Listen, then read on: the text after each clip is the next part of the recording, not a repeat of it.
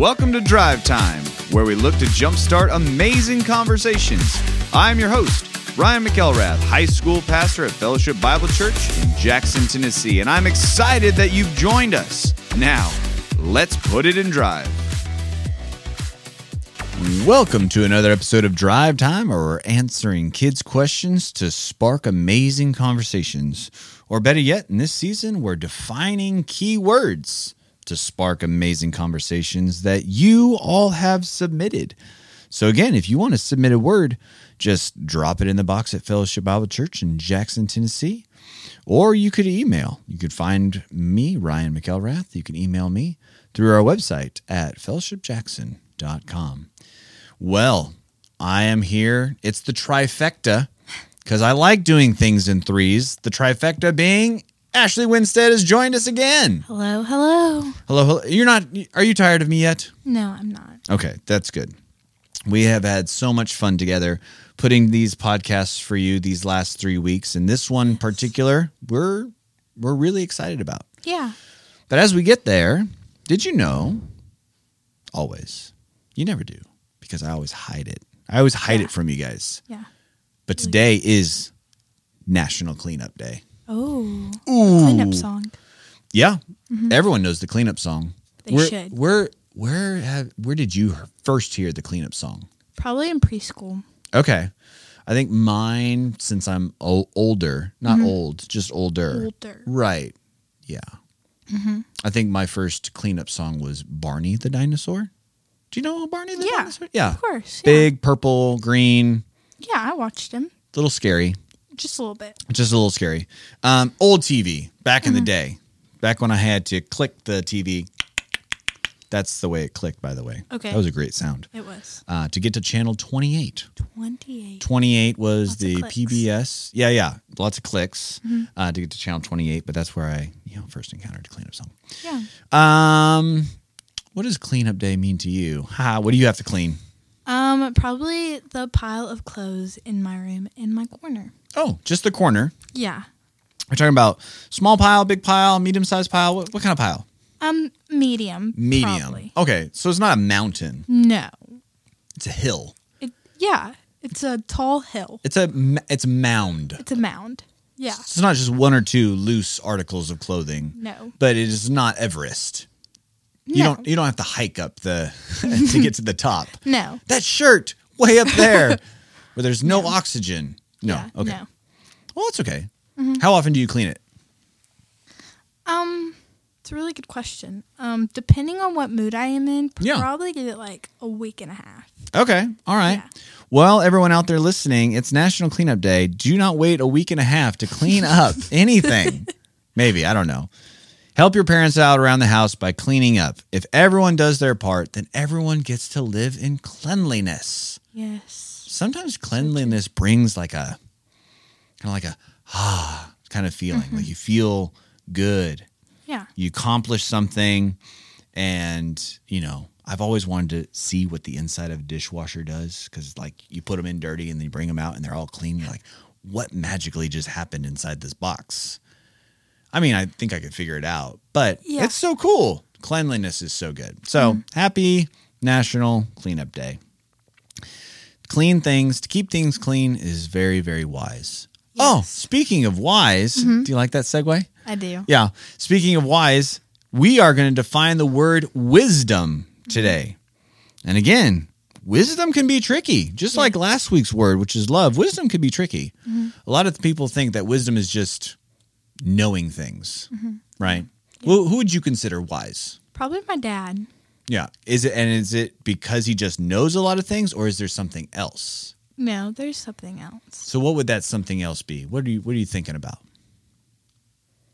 I think he's always just there. And he always just, if he doesn't know what to do, he always knows the right things to say, I guess, and to make me personally feel better. Okay. So he's kind of using his discernment, so to speak. Yes. I like that. Did you know that? Obviously you do.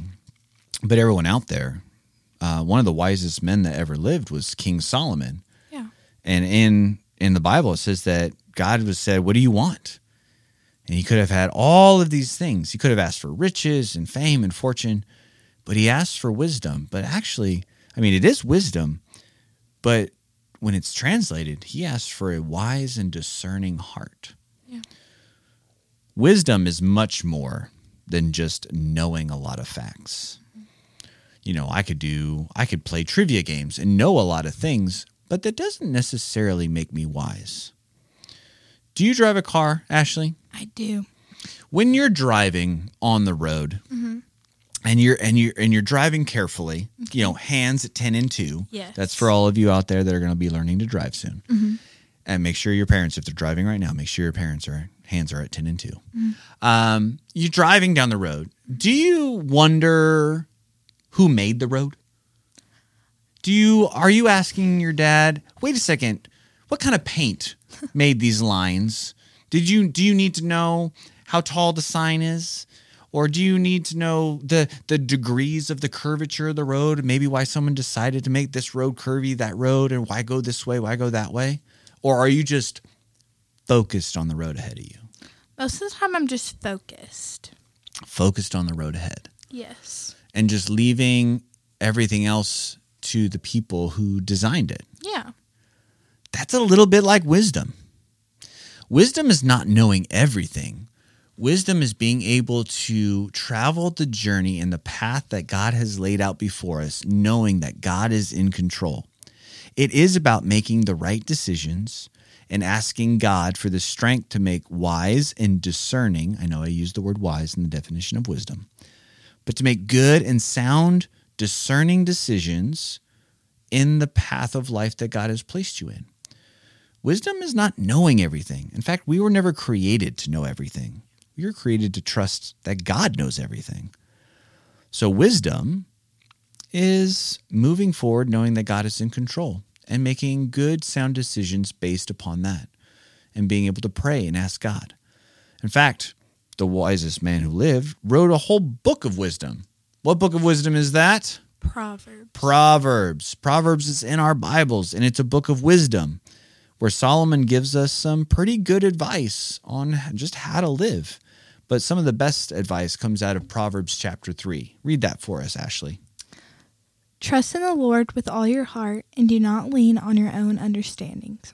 In all your ways, acknowledge him, and he will make straight your plans, paths. Perfect. Look at that. And that's just kind of the analogy that we were talking about. We are traveling this path of life, keeping our eyes focused on ahead of us, on who God is. We're trusting. We don't need to know everything. We're trusting in God. We're not leaning on our own knowledge. And when we acknowledge who God is and follow after him, he's the one that's going to make our path straight. What an incredible proverb. What a wise saying from someone who understood who God was. Now, Solomon wasn't perfect, and we're not perfect, but when we understand that wisdom is much more than knowing things, it's going to help us. It's wisdom when it comes to God. God's wisdom is his ability to know the best means to the best ends. And so that's what we have to do. So parents, why don't you bring up some certain situations on which you've had to be wise and had to lean on God and not your own understanding to help you out of certain situations? Or why don't you as a family talk about the road that you're driving down right now, not literally speaking, but maybe figuratively speaking, and how God is working in your lives and how you have to trust him and make good decisions based on who God is. That's wisdom. And so have great and amazing conversations. Thanks again for joining us on this episode of Drive Time. I pray that this short listen will turn into a road trip conversation with your family. I'll see you next time.